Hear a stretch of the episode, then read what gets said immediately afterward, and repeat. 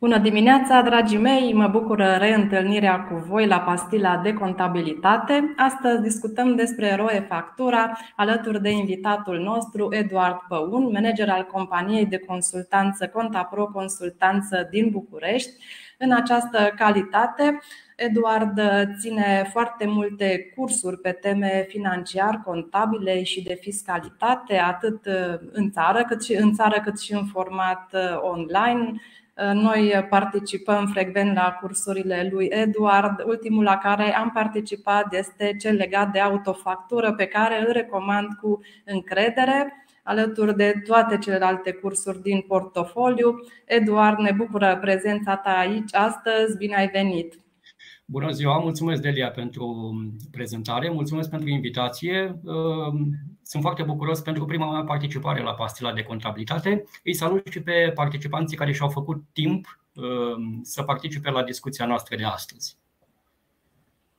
Mulțumim, dragi prieteni! Puteți să adresați întrebări, așa cum v-ați obișnuit pe canalele pe YouTube, pe în secțiunea de comentarii din pagina de Facebook a Smart Deal, inclusiv pe LinkedIn aveți această posibilitate sau în mod anonim utilizând linkul disponibil în uh, primele comentarii de pe pagina de Facebook a SmartBill. Le așteptăm uh, cu drag, încercăm să le răspundem în măsura timpului pe care îl avem. Și acum să trecem doar la prima întrebare. Ce este acest uh, sistem ROE factura și cine sunt persoanele care trebuie să aplice acest sistem? Uh, acest sistem uh, ROE factorial, dacă ar fi să dăm o definiție simplă, așa pe înțelesul tuturor, reprezintă de fapt uh, un ansamblu de reguli care, la care se adaugă și un suport tehnic care să permită emiterea, transmiterea și receptarea de către destinatari a așa numitei facturi electronice. Deja lumea știe ce este aceea o factură electronică, este de fapt uh, acel uh, XML, nu ne gândim la acea factură, să spunem, în format PDF pe care o transmitem pe e-mail uh, clientului nostru. Um, acest sistem este, să zicem așa, de dată recentă. Um, în 2021 am avut cadrul legal la finalul anului 2021, ulterior, chiar și până în 2022, au mai fost și alte acte uh, normative, în principal ordine uh, ale președintelui ANAF, ordine ale ministrului de finanțe, care au venit uh, pentru, pentru a clarifica procedura de aplicare a acestui sistem. Din capul locului trebuie să vă spun că nu inventăm noi roata cu această, acest sistem ROE factura, cu această factură electronică. Este un mecanism care se mai aplică în Uniunea Europeană, foarte multe țări îl aplică, este adevărat în măsuri diferite. România a ales modelul specific Italiei, este, să zicem așa, un model mai drastic, sunt reguli mai stricte de aplicare. Sunt, pe de altă parte, și o serie de alte state din Uniune care doresc să extindă acest sistem sau să îl implementeze. Eduard, care au fost uh, termenele de începere a acestei raportări în România pentru diferitele tipuri de persoane? Și, uh, de exemplu, dacă avem o firmă care se înființează în anul 2023 și intră sub incidența acestui sistem, ce termene de începere a raportării are respectiva firmă? Um Aș vrea să dau o notă optimistă discuției noastre de astăzi și să spun că noi o să vorbim uh, de multe obligații, adică legislația specifică cuprinde o serie de obligații, dar uh, trebuie să vă spun că uh, nu există sancțiuni. Probabil această întrebare urma să vină într-un moment al discuției noastre de astăzi, dar aș vrea să spun participanților să rămână, să zic așa, relaxați cu privire la acest subiect apropo de firma pe care ai spus-o tu, care se înființează astăzi și se întreabă am sistemul e-factură, ce trebuie să fac, ce amenzi voi primi dacă nu fac uh, anumite lucruri, uh, trebuie să spunem că nu există sancțiuni. Prin urmare, uh, în principiu nu este nimic de făcut. Asta nu înseamnă că această temă are un interes mai, să zic așa, mai mic, pentru că intenția legiuitorului este să introducă astfel de sancțiuni în viitor, să introducă termene. Și când mă refer la termene, mă refer în primul rând la termenele de raportare, de urcare a acestor facturi electronice în Uh, sistem prin intermediul spațiului privat uh, virtual. Deci, o firmă care este nou înființată, la fel cum uh, vorbim și despre firme care sunt deja existente pe piață, ar trebui să se informeze, să se acomodeze cu acest sistem care se numește RO-e-factura. Din punct de vedere al calendarului, dacă ne referim așa la un scurt istoric al acestei, al acestui sistem, Uh, am început în 2021, deci legiuitorul a emis acea ordonanță de urgență 120, este, să zicem așa, legislația primară cu privire la roie factura, care a fost urmată de alte acte normative în aplicarea acestei, să le spunem ca făcând parte din legislația uh, secundară. Um, sistemul a fost operațional încă de la sfârșitul anului 2021, deci pe relația B2G, adică de la un operator, să zicem, economic către o instituție publică, către stat, mai simplu spus, sistemul a fost operațional, dar la modul opțional încă de la finalul anului 2021. Uh, lucrurile s-au complicat în 2022 pentru că a intervenit un prim termen, 1 aprilie, când uh, o anumită categorie de operatori economici, mă refer la uh, entitățile din domeniul turismului, cele autorizate de către Ministerul Turismului, au fost obligate să raporteze în acest sistem facturile electronice pe care, uh, facturile pe care le emit uh, și care uh, erau încasate, total sau parțial, cu vouchere de vacanță. Deci, un prim reper avem așa din punct de vedere temporal 1 aprilie. Um, lucrurile s-au complicat și mai tare pentru că, începând cu 1 iulie 2022, această obligație a fost extinsă și în relația B2B, adică de la un operator, să zicem, privat la alt operator privat, pentru livrări de bunuri sau de prestări de servicii, să zicem, la modul general, însă de la 1 iulie 2022 această obligație a intervenit numai pentru produsele considerate cu risc fiscal uh, ridicat. Totodată, de la 1 iulie a intervenit obligativitatea pe relația B2B, adică, uh, uh, scuze, B2G, adică un operator economic, să zicem, privat, care Uh, efectua o livrare de bunuri sau o prestare de servicii, indiferent de natura bunurilor și indiferent de natura serviciilor, era obligat să emită această factură electronică și să o urce în uh, sistem. Uh, deci am avut 1 aprilie, 1 iulie 2022, um, urma să se generalizeze. Deci, dacă discutăm despre acest calendar al implementării măsurii, autoritățile intenționau ca începând cu 1 ianuarie 2023 să generalizeze acest mecanism. Ce înseamnă să generalizeze? Înseamnă să extindă obligațiile la tot ce înseamnă uh, livrare de bunuri, prestare de servicii. Adică, indiferent dacă vorbim de produse fiscale considerate, produse considerate cu risc fiscal ridicat sau nu, indiferent dacă vorbim de relație B2G. Deci această generalizare a fost în intenția Ministerului de Finanțe, însă nu s-a întâmplat. Din fericire aș, aș spune că nu s-a întâmplat pentru că Ehm, derogarea care a fost solicitată de la Comisia Europeană eh, nu a venit eh, până la finalul anului trecut. Eh, România a făcut ehm, o cerere pentru a deroga de la aplicarea unor reguli specifice directivei de TVA, pentru că trebuie să spunem utilizarea acestei facturi electronice la modul generalizat presupune ehm, niște acorduri din partea Comisiei Europene. Ca să închei cu acest calendar, și ce ne așteaptă în viitor cu privire la ROE Factura, autoritățile spun că se așteaptă ca anul acesta, deci în 2023, cam până prin martie, să se obțină acest răspuns uh, pozitiv de la Comisia Europeană pentru implementarea generalizată, repet, începând cu 1 ianuarie 2024. Uh, deci este uh, un subiect care cred că va mai, uh, va mai fi discutat anul acesta. Rămâne să vedem cum vor evolua lucrurile, pentru că vor apare, în mod normal, și modificări în legislație. Da, 2024 este un termen destul de apropiat, așa că ar fi bine ca toată lumea să aibă o idee despre ce acest sistem pentru a nu fi puși direct în situația de a transmite și atunci să ne întrebăm cum procedăm.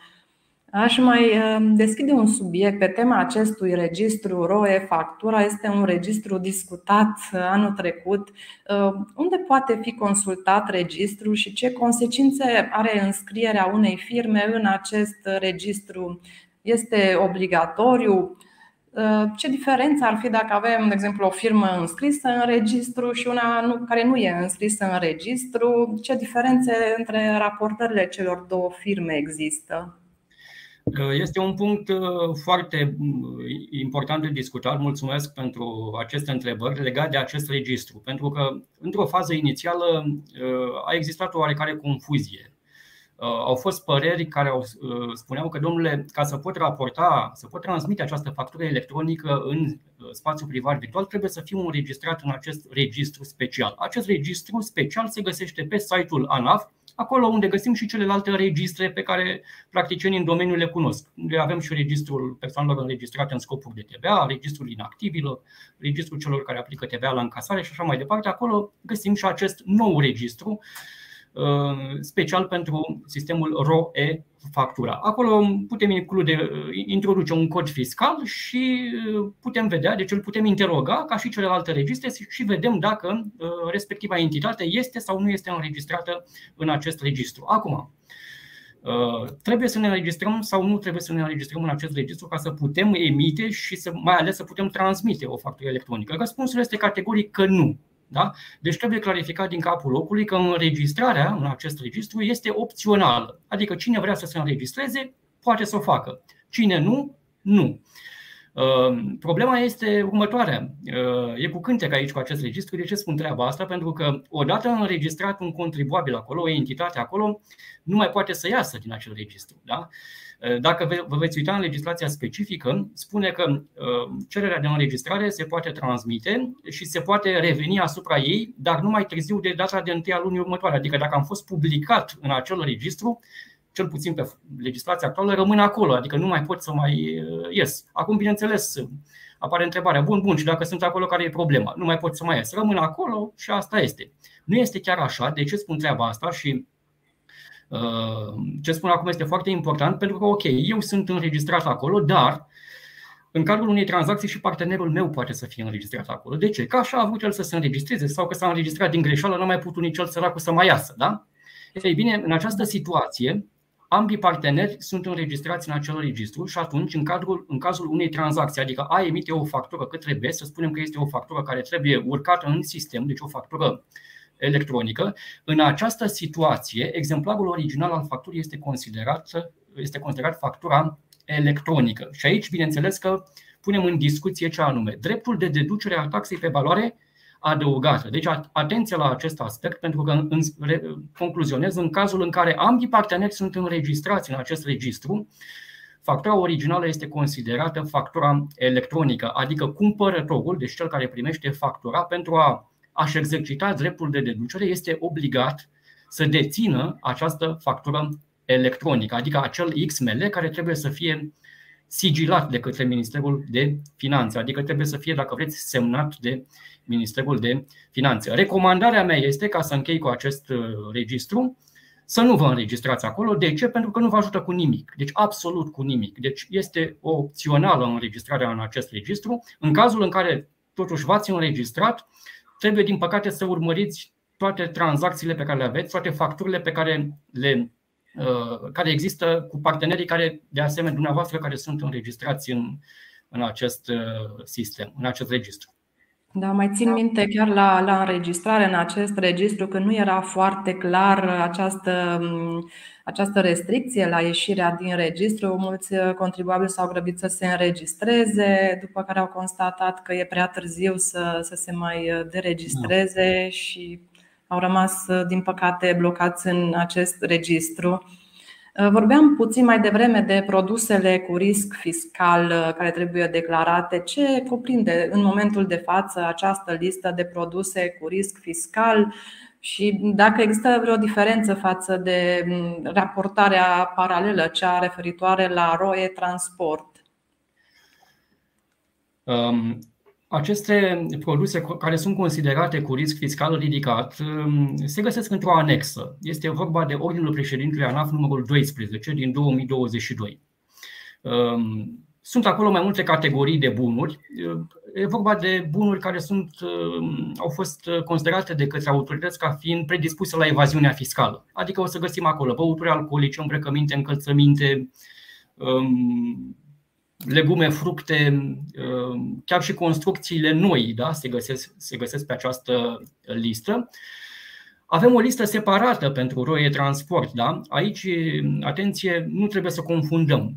Uh, lista produselor cu uh, risc fiscal ridicat pe sistemul ROE Transport este reglementată de un alt uh, act normativ. Este vorba de Ordinul 802, tot din 2022. Este adevărat că dacă vom compara cele două liste, vom găsi zone comune, adică produse care sunt și colo și colo, de exemplu îmbrăcămintea și încălțămintea. Da?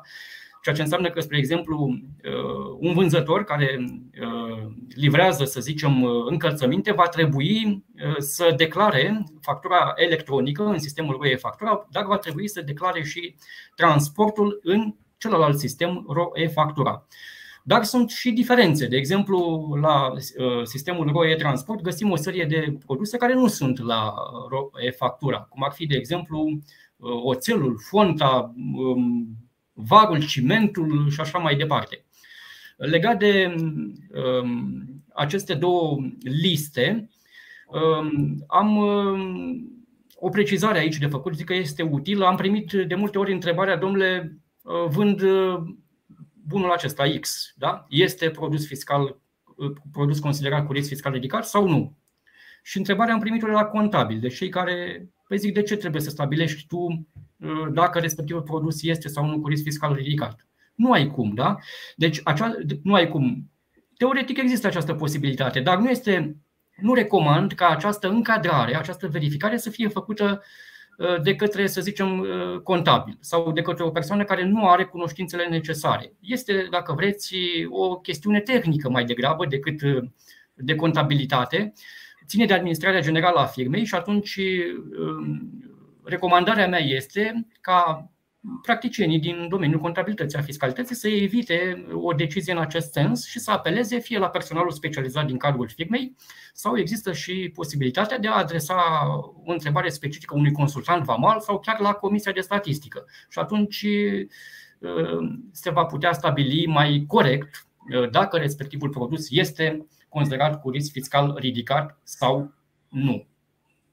Mulțumim, Eduard. Tocmai ai răspuns la una dintre întrebările pe care le-am primit în mod anonim. Voi citi întrebarea, răspunsul a fost dat înainte. Printre mărfurile pe care le comercializăm B2B avem și echipament, protecție, bocanci, mănuși de lucru. Acestea se încadrează la produse cu risc fiscal ridicat, îmbrăcăminte, încălțăminte. Noi le-am încadrat la coduri NC diferite de cele stabilite din OPA NAV 12 per 2022 Uh, este exact întrebarea, adică genul de întrebare de care spuneai că ar fi bine să apelăm la un specialist, poate mai tehnic în domeniul VAMAL sau care chiar știe structura respectivelor uh, uh, articole. Mai avem încă mai multe întrebări aici în listă, mai preiau câteva din ele. O întrebare tot anonimă întreabă dacă pot să depun și eu ca și antreprenor în cazul în care am SPV sau doar contabilul. Da, aici este și acesta un punct delicat cu trans, modalitatea de transmitere a facturii electronice. Factura electronică se transmite prin intermediul spațiului privat virtual. Prin urmare, entitatea trebuie să aibă acces în acest spațiu privat virtual. Majoritatea companiilor au acces în spațiu privat virtual pentru că aceasta este până una alta, în momentul de față, singura modalitate de comunicare cu organul fiscal nu se mai comunică de principiu în scris. Dar una este să ai spațiu privat virtual și una este să spui că ai rezolvat această problemă cu transmiterea uh, factorilor electronice. De ce spun treaba asta? Aici sunt două probleme. Odată, um, majoritatea firmelor uh, au uh, acea semnătură electronică. Uh, contabilul, dacă este împuternicit pentru treaba asta, poate să dețină și el o semnătură electronică și poate să transmită aceste facturi electronice. Dar, în principiu, o poate transmite orice persoană care are o semnătură electronică și care are acces în spațiu privat uh, virtual. Prin urmare, um, poate să o transmită oricine. Um, aici, când spun acest oricine, mă duce cu gândul la problema confidențialității. Adică am avut, de exemplu, o întrebare de la cineva dacă eu nu am timp să încarc aceste facturi. De ce? Pentru că sunt prea multe. Da? Sau nu vreau să fac, am alte probleme pe cap. Pot să dau tokenul la colegul meu să le încarce în sistem. Bineînțeles că se poate treaba asta, dar aici intervine, după cum am spus, problema confidențialității informațiilor, pentru că acest acces dat în spațiu privat virtual teoretic doar pentru a transmite factura electronică, de fapt este un acces care este dat la o serie de alte informații care sunt disponibile în spațiu privat virtual pentru contribuabilul respectiv. Să nu uităm că prin intermediul spațiului privat virtual se pot face cereri, se primesc răspunsuri de la autorități și așa mai departe. Deci atenție cu privire la acest aspect. Fie se reglementează separat, nu știu, printr-o procedură internă uh, uh, ce se întâmplă cu aceste informații care sunt accesate. Uh, pe viitor ne așteptăm ca, din punct de vedere tehnic, acest spațiu privat virtual să sufere ceva modificări, adică autoritățile să dea posibilitatea uh, să se ofere drepturi limitate, adică să am, uh, să am uh, decât varianta, să zicem, doar de a încărca facturi electronice pentru o anumită semnătură. Și atunci lucrurile se vor rezolva în sensul ăsta. Dar până atunci trebuie atenție mare cu privire la acest acces în spațiu privat virtual. Mulțumim. Uh, doamna Lidia Panait uh, ne întreabă dacă trebuie să salvăm toate facturile primite în SPV în formatul de acolo, chiar dacă le primim și în format fizic. Acum, um, dacă uh, în ceea ce privește cumpărătorul, um, legislația nu impune prea multe obligații. Dacă eu primesc, să zicem, o factură electronică în spațiul privat virtual, și nu sunt înregistrat în acel registru ROE factura și nici furnizorul meu nu este, deci prin urmare nu am acea problemă pe care am detaliat-o un picuț mai devreme cu privire la dreptul de deducere, atunci nu am această obligație de a salva acea factură electronică. Eu am, dacă am primit factura, să zicem, pe varianta clasică, pe format hârtie, prin poștă, să zicem, sau uh, în format PDF, pe e-mail, poți să uh, salvezi, să printezi, dacă vreți, acea factură ca și până acum și să o pun, uh, o înregistrez și să o pun la dosar și în baza ei să-mi exercit uh, dreptul de deducere. Atenție, repet, doar în situația în care și eu, care am primit factura, dar și cel care a emis-o, sunt ambii înregistrați în registrul ROE factură. Atunci această factură se electronică, acel XML primit, se consideră factura originală și acesta este documentul în care Uh, pe baza căruia pot să-mi exercit dreptul de uh, deducere. Mulțumim. O altă întrebare anonimă. Uh, care este termenul limită de încărcare în e-factura a unei facturi emise astăzi? Dacă am emis o factură electronică astăzi, legislația nu mă obligă, din fericire, să urc acea factură într-un anumit termen. Deci, în momentul de față, nu există în legislație, oricât am căutat, nu vom găsi termene, bineînțeles că nu vom găsi nicio sancțiune pentru treaba asta. Asta înseamnă că acea factură electronică o puteți urca oricând doriți dumneavoastră. Da? Poate să fie urcată astăzi, poate să fie urcată peste o săptămână sau poate să nu fie urcată deloc. Nu se întâmplă absolut nimic. Aici aș face o paranteză pentru că au fost situații când beneficiarii au fost instituții publice. Da? Adică am fost pe o relație B2G. Eu am livrat sau am prestat ceva pentru o autoritate publică, pentru o instituție publică. Ehm, destinatarul, adică uh, instituția publică, este obligată să recepționeze factura în format electronic, adică legea o obligă să primească e-factura, da? caz în care eu sunt obligat să o emit. De ce? Pentru că altfel nu mai încasez. Da? Deci am avut uh, situații când uh, furnizorii, prestatorii au fost sunați de către primărie, de către spital sau, mă rog, de către instituția publică respectivă să încarce factura în sistem pentru că altfel nu o primesc și bineînțeles că dacă nu primesc factura nici nu o pot achita. Da? Și atunci furnizorul nu că a fost obligat de legislație, dar a fost obligat de, din punct de vedere, dacă vreți, al relației comerciale să facă factura și să o trimită în format electronic. Deci, concluzionând, nu există niciun termen sau vehiculat de urcare Uh, termene de urcare a facturilor anul trecut, adică la nivelul Ministerului de Finanțe au fost discuții pentru stabilirea, implementarea unor termene. Se uh, spunea ceva de genul dacă factura electronică, să spunem, este emisă între 1 și 15 ale lunii, atunci termenul să fie 5 ale lunii următoare. Dacă este emisă între 16 și finalul lunii, termenul să fie 15 ale lunii următoare. Dar acestea au, au fost doar niște discuții, uh, nu s-au implementat în legislație, deci nu avem în momentul de față. Mulțumim. O întrebare adiacentă acesteia este um, tot anonimă. Am preluat o firmă nouă în portofoliu. Societatea nu a depus ROE factura deloc, bănuiesc. Cum trebuie să procedăm? Depunem retroactiv? Um, da, um, ținând cont de ceea ce deja am spus mai devreme, nu trebuie să ne panicăm din această cauză, că s-au emis facturi electronice și nu s-au încărcat, sau că s-au încărcat, dar au fost cu erori și așa mai departe. Ceea ce recomand eu este ca a, a, a, să existe un exercițiu al acestui mecanism, adică să ne obișnuim cu ce înseamnă factura electronică, modalitatea de transmitere, modalitatea de recepție Uh, să ne obișnim mai ales cu conținutul ei, adică um, această factură electronică are o anumită structură, nu face factura electronică fiecare cum vrea. Da?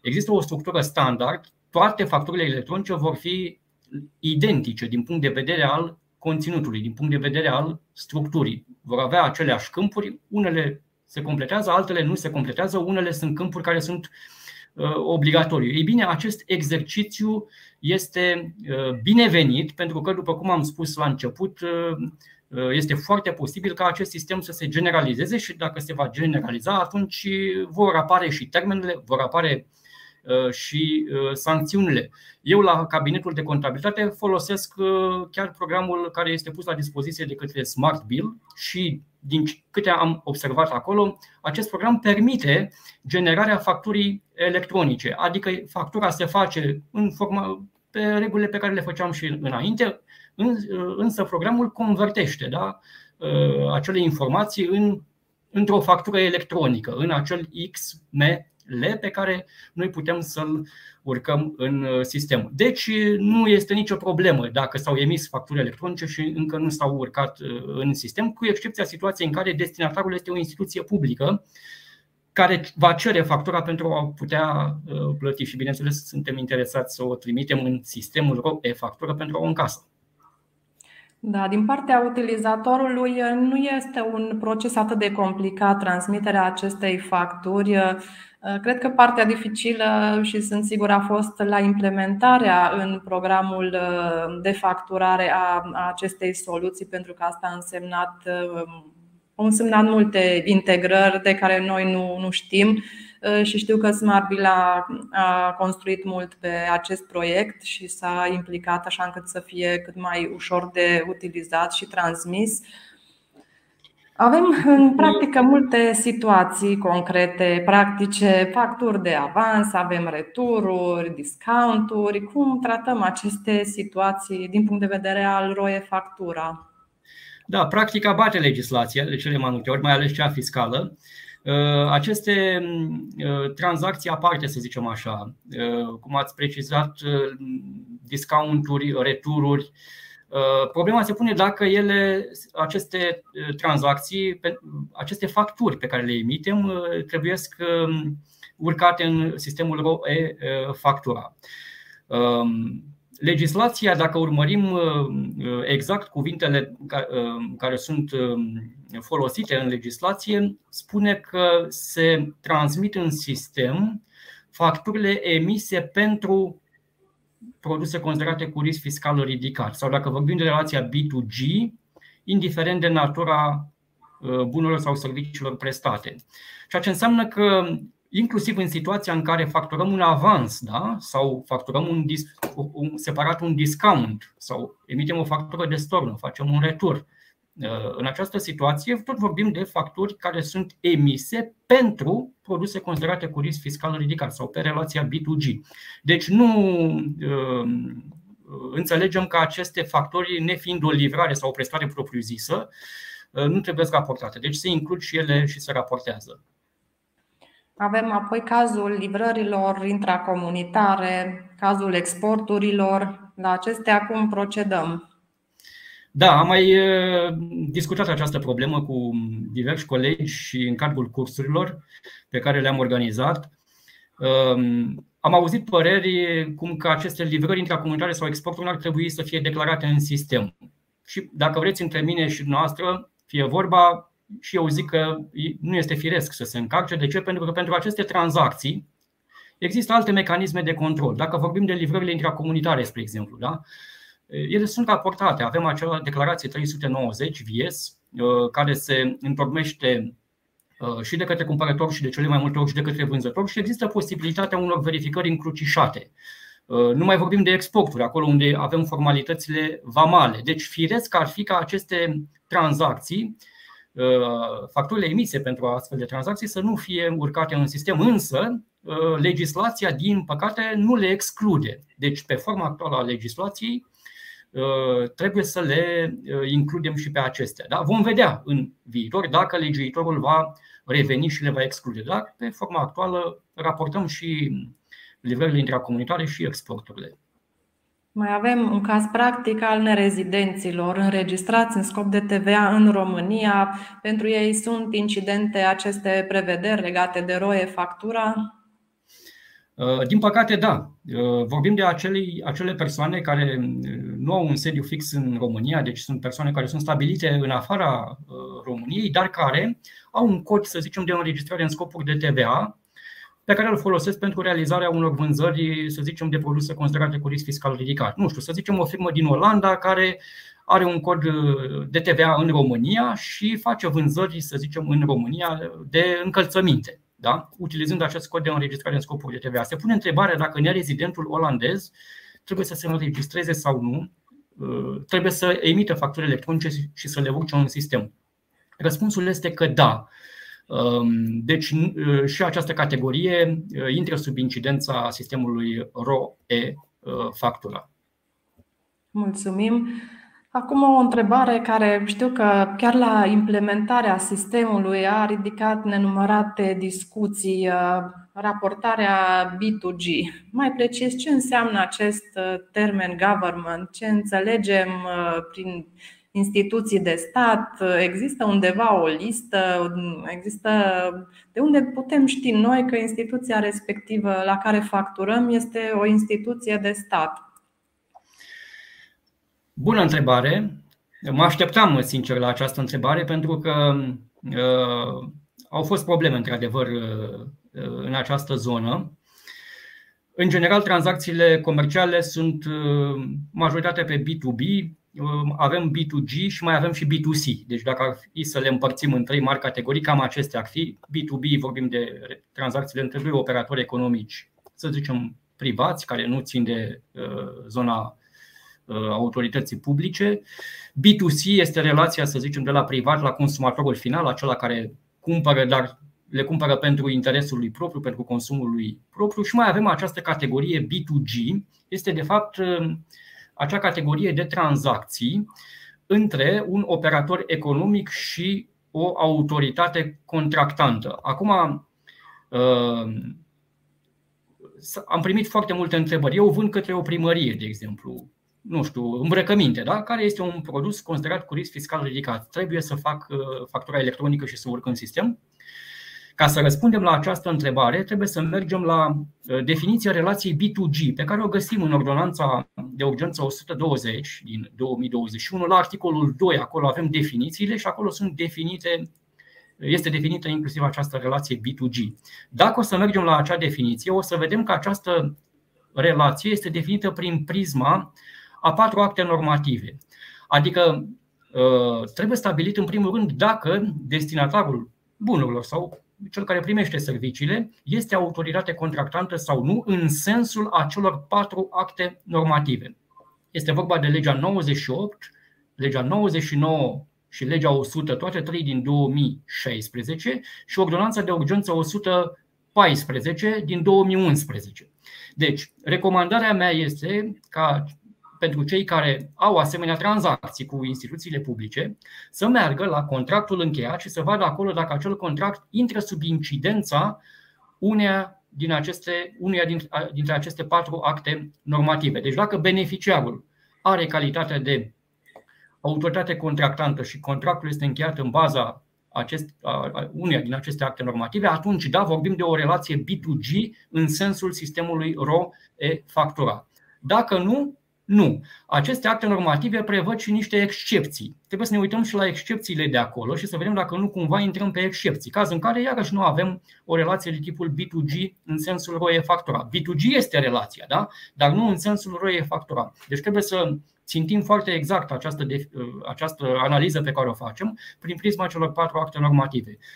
Ați precizat mai devreme legat de acea listă care a fost publicată cu instituțiile publice. Am văzut-o și eu, Uh, m-am uitat pe ea, este o listă destul de mare, cuprinde vreo 14.000 de firme. Am văzut că la 1 februarie 2023 a fost și actualizată. Dar trebuie să luăm acea listă, uh, opinia mea, cu rezerve. De ce? Pentru că ea nu este însoțită de niciun comentariu acolo. Este pur și simplu pusă, urcată pe site-ul Ministerului de Finanțe uh, și există tentația de a considera o relație B2G în sensul roie factura pur și simplu din cauza că partenerul meu este pe acea listă ceea ce poate să fie o greșeală. Repet, stabilesc o relație B2G prin prisma uh, prevederilor legale, adică uh, văd dacă uh, sunt într-o relație în baza uneia dintre cele patru acte normative. Da, e, e puțină muncă de studiu aici este, pentru încadrare. E posibil contabilul sau cel care trebuie să decide dacă se face, dacă intră sub incidența roie factura sau nu, s-ar putea să nu poate să o facă. Eu recomand să se apeleze la uh, persoane care au cunoștințe în domeniul achizițiilor publice da? pentru a face o asemenea încargare. Evident, dacă contractul precizează foarte clar, contractul de achiziție publică, da? că s-a încheiat în baza, nu știu, să zicem, legii 98 din 2016, atunci categoric uh, intru sub incidență, dar trebuie să mă uit dacă nu cumva sunt la zona de excepții. Repet, fiecare din aceste acte normative, nu știu dacă și ordonanța, dar cele trei legi, sigur au o secțiune cu excepții. Adică contractul poate să fie pe legea respectivă, dar să fie la excepții și atunci iarăși nu intru sub incidența sistemului ROE-factură. Deci recomand tratarea cu prudență a acelei liste, da? nu o luăm ca atare și gata, dacă clientul este acolo, mă duc și fac, sunt obligat să fac factura electronică. Mulțumim. O întrebare de la domnul Grosu Alin. Este obligatorie înregistrarea facturilor și de către cei care nu sunt plătitori de TVA? Din păcate, incidența acestui sistem uh, este destul de largă, adică nu avem în legislație o diferențiere în sensul că numai facturile emise de plătitorii de TVA se vor declara, nu și cele emise de către neplătitorii de TVA. Întrebarea este firească, într-un fel, pentru că neplătitorul de TVA nu pune TVA în factură, da? și atunci apare întrebarea ce risc există aici. Eu nu colectez TVA, dar uh, să nu uităm că și neplătitorii de TVA, spre exemplu, la un moment dat trebuie să se înregistreze în scopuri de TVA. Da? Există acel plafon de 300.000 de lei care, dacă este depășit, Uh, intru și devin intru în această familie mare a plătitorilor de TVA cu toate drepturile, dar și cu toate obligațiile specifice. Deci, uh, inclusiv neplătitorii de TVA uh, sunt obligați să emite factură. Da? Deci, în situațiile reglementate de lege, produse fiscale considerate cu risc fiscal ridicat pe relația B2B sau, dacă am pe B2G, indiferent de natura bunurilor sau serviciilor prestate. Mulțumim. Avem uh, și um, urmăritor din domeniul Horeca. Avem o întrebare uh, de la fermă la Dorel. Bună ziua, suntem o firmă în domeniul Horeca. Întrebarea este dacă ocazional un client cere bon fiscal pentru ceea ce a consumat, iar bonul fiscal conține produse cu risc fiscal ridicat, de exemplu apă minerală. În acest caz, suntem obligați să generăm factura tip e-factura către clientul respectiv? O să încep direct cu răspunsul, nu. Și acum o să explic de ce. Um, aceste uh, tranzacții pe care le face restaurantul, din punct de vedere uh, al uh, taxei pe valoare adăugată, cel puțin, nu sunt considerate livrări de bunuri. Deci, noi când vorbim de produse considerate cu risc fiscal ridicat, într-adevăr vorbim de băuturi alcoolice, de produse pe care restaurantul le poate comercializa, dar uh, ele nu sunt considerate, nu sunt tratate uh, în sensul de factura ca fiind livrări de bunuri, da? caz în care ar fi intervenit obligația emiterii uh, facturii electronice, ci sunt considerate prestări de servicii. Din, din fericire, Ministerul de Finanțe a venit cu clarificări anul trecut chiar pe această situație și a spus foarte clar că în, în cazul restaurantelor care comercializează băuturi, spre exemplu, la modul general, produse considerate cu risc fiscal ridicat, nu se consideră că fac livrări de bunuri.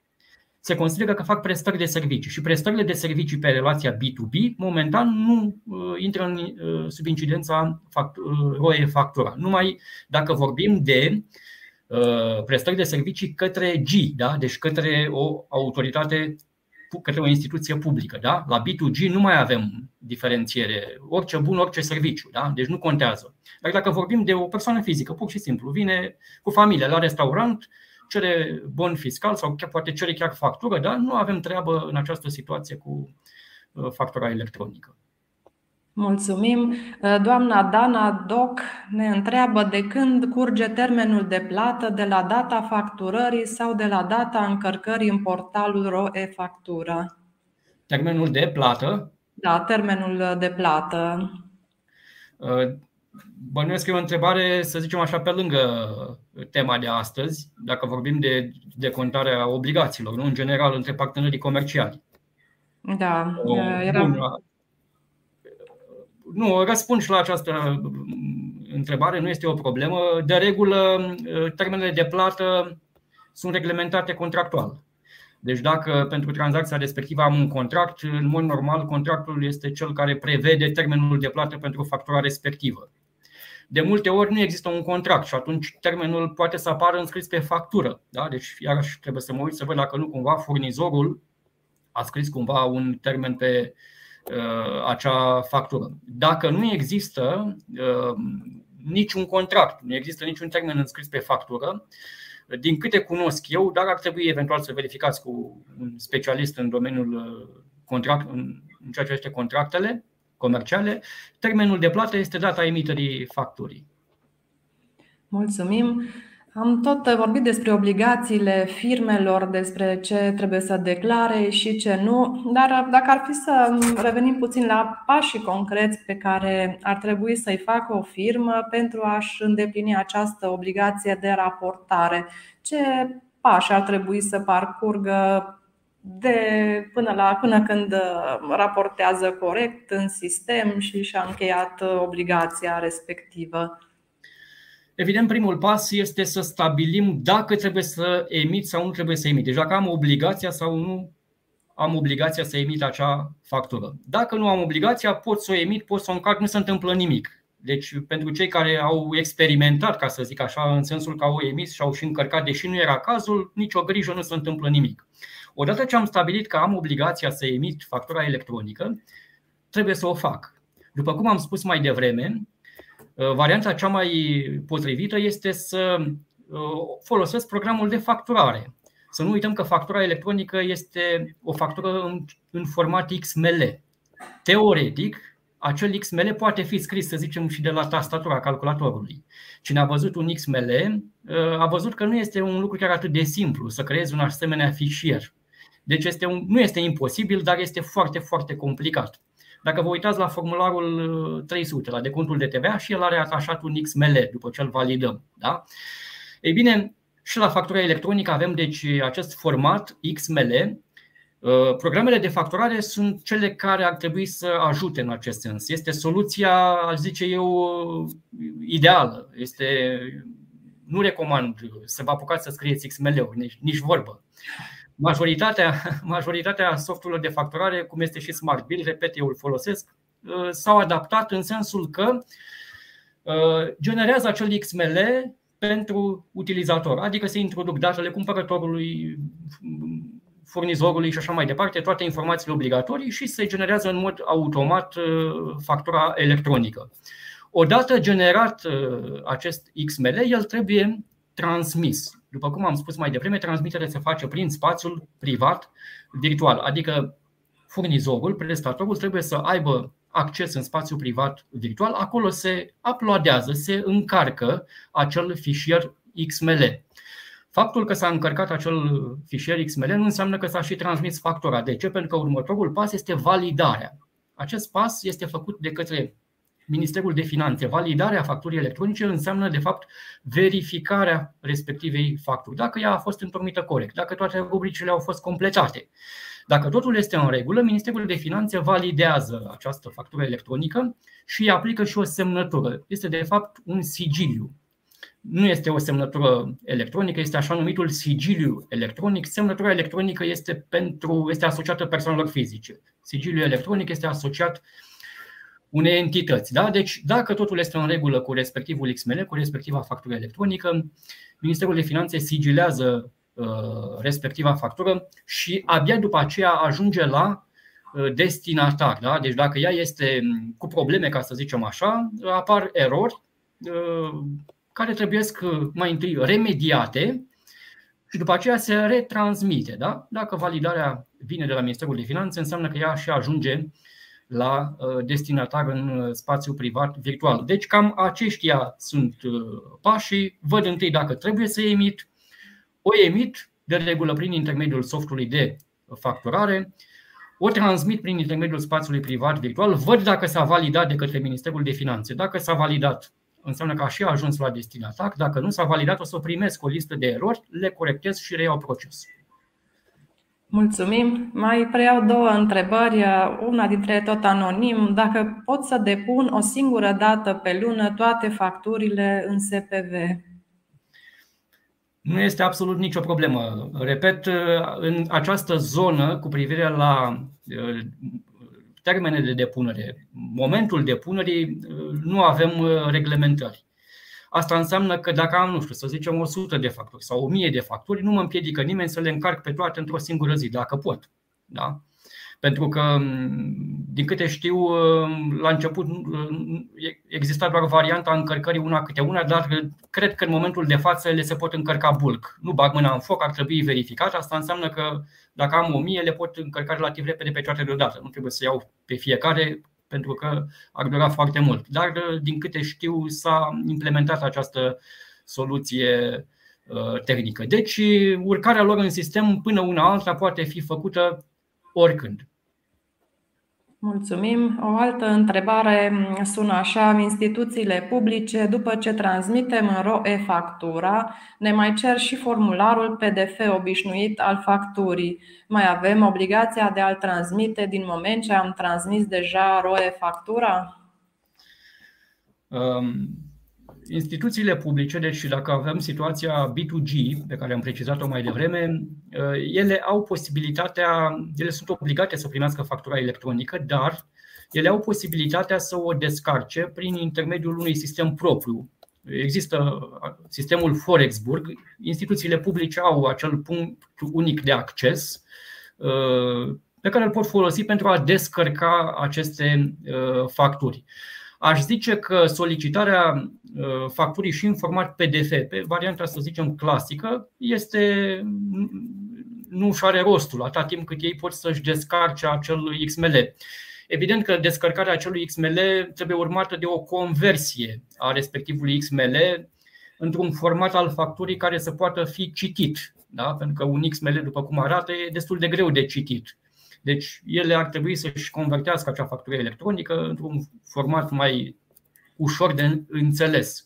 Deci aș zice că nu este obligatoriu să trimit factura uh, și în format uh, PDF, atâta timp cât instituția publică este obligată prin lege să primească factura în format uh, electronic, da? prin intermediul punctului unic de acces. Dar dacă mi-o cere, eu dau, că nu, până la urmă, Uh, vreau să am o relație bună cu partenerul meu și dacă insistă, pentru că unii pot insista, domnule, vreau așa factura, dă-mi așa, că dacă nu mi dai așa nu ți-o plătesc sau mai știu eu ce se mai întâmplă.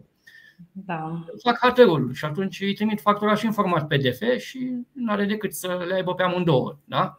Că nu e o chestiune complicată să-i dau și pe e-mail factura. Până la urmă, da? Eduard, ce se întâmplă cu PFA-urile? PFA-urile au obligația de raportare în ROE factura? Da, legislația nu face vreo diferență.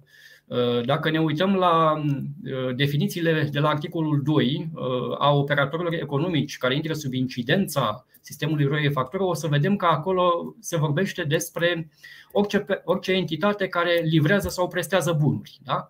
Deci includem aici și PFA-urile, includem, dacă vreți, și întreprinderile individuale sau întreprinderile familiale. Includem aici și ONG-urile, da? deci orice entitate care livrează sau bunuri sau prestează servicii, da? deci inclusiv PFA-urile. Mulțumim. În practică există multe situații în care nu înregistrăm vânzările pe bază de factură, ci pe bază de bon fiscal, pe bază de bon cu cui. Cum raportăm în această situație din moment ce noi nu avem o factură?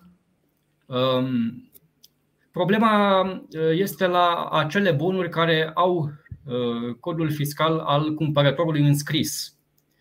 Dacă vorbim de celelalte bonuri, să le zicem bonurile simple, care nu au înscris codul fiscal al cu ro sau fără ro al cumpărătorului, în această situație uh, nu vorbim de roie factura. Aș face aici o precizare, zic eu, importantă. Aceste reguli, acest sistem roie factura prezintă, include o serie de obligații, dar printre aceste obligații nu există și obligația de a emite factura. Da? Sunt și situații când avem o livrare, o prestare către o persoană fizică, de exemplu, când factura nu este obligatorie. Da? Deci 319 din codul fiscal exceptează de la emiterea facturii livrările sau prestările către persoane fizice, bineînțeles cu excepția situației când persoana fizică cere factura. Da? Deci dacă mi-a cerut-o, atunci o emit și dacă intru sub incidența voie factură, o urcă în sistem. Revenind la bonurile fiscale, dacă vorbim de celelalte, cele care au înscris codul de identificare fiscală al cumpărătorului pe acestea, ele din punct de vedere al legislației TVA, ele sunt considerate facturi simplificate. Acum, uh, cei de la Ministerul de Finanțe au clarificat acest aspect și e bine că s-a clarificat, pentru că nu era clar în legislație dacă aceste uh, bonuri fiscale cu cod trebuie uh, urcate sau nu. Și au spus așa, aceste bonuri fiscale care au codul de TVA, codul de identificare fiscală al cumpărătorului, îndeplinesc condițiile unei facturi simplificate, prin urmare trebuie raportate. Aici apare o problemă în opinia mea, pentru că bonul fiscal în sine de fapt nu este o factură, da? stricto sensu. Este un bon fiscal. A, că îndeplinește condițiile unei facturi simplificate, este altceva. Cert este că Ministerul de Finanțe a spus că și aceste bonuri ar trebui raportate. Asta înseamnă că trebuie să raportezi un bon, nu o factură. Uh, aici apar probleme și lucrurile ar trebui lămurite uh, în perioada următoare, pentru că un, bon, un asemenea bon fiscal nu cuprinde toate informațiile care sunt obligatorii pentru sistemul ROE factură. Spre exemplu, la, ROE, la o factură electronică trebuie să raportăm și modalitatea de plată. Da? Nu cred că ați văzut pe un asemenea bon fiscal scris modalitatea de plată. Da? Deci e o problemă aici, pentru că dacă se va menține această regulă, atunci acel bon fiscal considerat factură simplificată ar trebui totuși completat cu alte informații, așa încât să se genereze o factură electronică. Eu recomand ca pe lângă acest bon fiscal să se emită și factura, factură electronică da? și să se urce separat. Da? Poate casele de marcat se vor adapta și atunci ele vor fi capabile în viitor să genereze această factură electronică. Dar uh, momentan nu. Deci Ministerul de Finanțe, concluzionând, a spus că și aceste bonuri fiscale care au înscris codul fiscal al cumpărătorului se vor uh, raporta.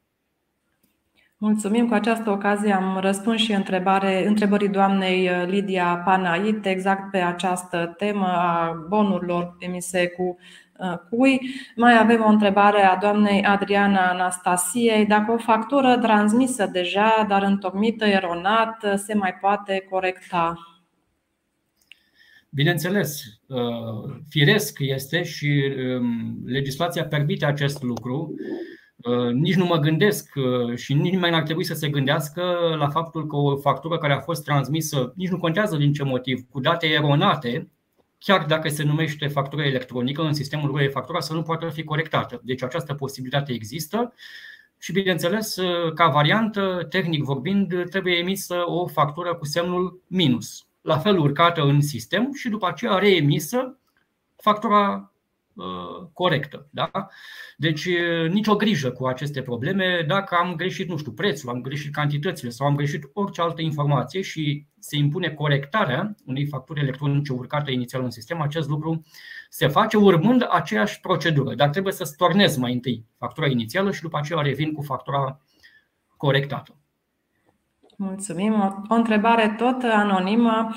Dacă există undeva explicate mai detaliat codurile acestea din nomenclator, la unele poziții nu este suficient de clar dacă să încadrăm sau nu produsele noastre în acea categorie a celor cu risc fiscal este o întrebare care și noi am primit-o destul de des, cum încadrăm, dacă există undeva, ca și la codurile CAEN, o explicație mai detaliată a ce se cuprinde acolo.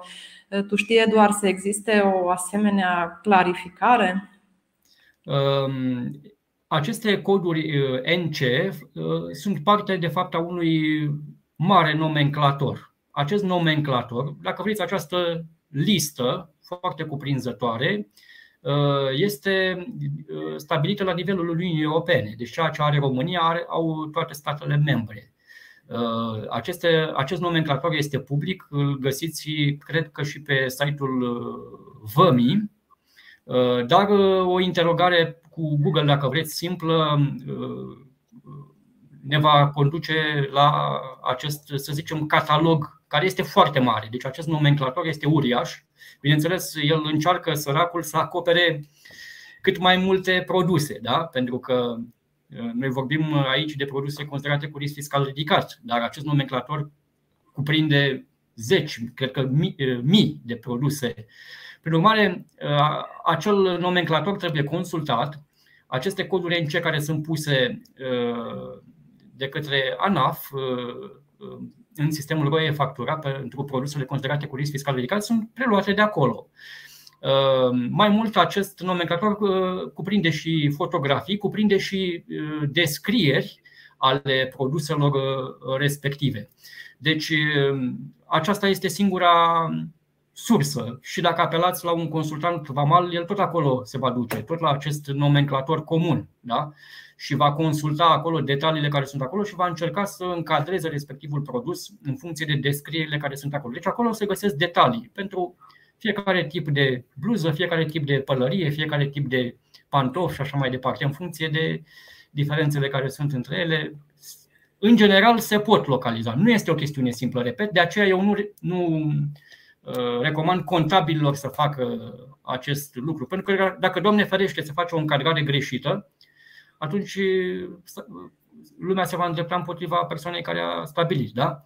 De ce să mă duc într-o zonă pe care nu o stăpânesc? Sunt oameni care sunt speciali. Ei bine, sunt situații clare, deci aici nu trebuie să ducem la extrem. Sunt situații clare când, să zicem, bluza aceea este cu acel cod NC și nu mai are sens să mai apelez la un specialist. Dar atunci când avem dubii, când nu suntem siguri, bine este să, să ne informăm din alte, din alte surse. Dacă ar fi să facem o paralelă, e ca și încadrarea imobilizărilor pe codurile acelea din hotărârea exact. de guvern, unde sunt atât de multe specificații tehnice încât un specialist în domeniul financiar contabil nu, nu ar putea întotdeauna cu destulă ușurință să poată să aleagă opțiunea corectă. Exact. Așa este. Eduard, n-aș vrea să închei într-o notă pesimistă, dar aș vrea să te întreb care au fost cele mai mari probleme la implementarea în practică a acestui sistem ROE factura. Um, cele mai mari probleme uh, au fost uh, cu privire la aceste încadrări pe respectivele coduri NC și eu am primit întrebări. Domnul Păun, vând uh, pantaloni nu știu de care, trebuie să fac uh, intre în sfera e factura. Chiar dacă mi-aș fi văzut respectivii pantaloni, nu cred că mi-aș fi dat seama. Cel mai probabil da. Dar uh, aceasta a fost o zonă de întrebări într-adevăr mai delicate. Uh, după aceea a fost uh, um, această relație B2G. Da? La fel, um, am avut multe întrebări în sensul dacă sunt într-o relație B2G în sensul e factura. Repet ceea ce am spus mai devreme, urmărim dacă suntem Uh, pe o achiziție publică în baza legii uh, legilor 98, 99, 100 sau OUG 114 pe 2011. Uh, după aceea am avut întrebări foarte multe cu privire la termene. Când trebuie să, ok, fac facturare, dar când trebuie să, când trebuie să o urc în sistem. Din păcate, din fericire și autoritățile au mai venit cu clarificări în sensul ăsta. Au fost și niște răspunsuri uh, practice care au fost date de către autorități, dar Astă vară, de exemplu, era destul de multă agitație pe acest subiect. Așa cum am spus mai devreme, trebuie să ținem un ochi pe acest subiect pentru că e foarte posibil ca începând cu 1 ianuarie 2024 această obligație să fie generalizată și odată cu această generalizare să vină și o serie de termene și uh, sancțiuni pentru cei care nu respectă uh, prevederile uh, impuse de lege. Eduard, îți mulțumim pentru toate răspunsurile pe care ni le-ai dat astăzi, pentru clarificările aduse. A fost, a fost multe întrebări, am avut și noi întrebările noastre. Sperăm că am clarificat cât mai multe dintre întrebările celor care ne-au urmărit. Încă o dată îți mulțumesc. Și eu vă mulțumesc pentru invitație, mulțumesc și participanților pentru timpul prețios pe care l-au uh, rezervat pentru această discuție și sper că măcar o parte din uh, neclaritățile care le-au avut uh, le-au rezolvat, să zicem, astăzi. Vă mulțumim tuturor, să ne revedem cu bine pe data viitoare. O zi minunată! Da. O zi bună, la revedere!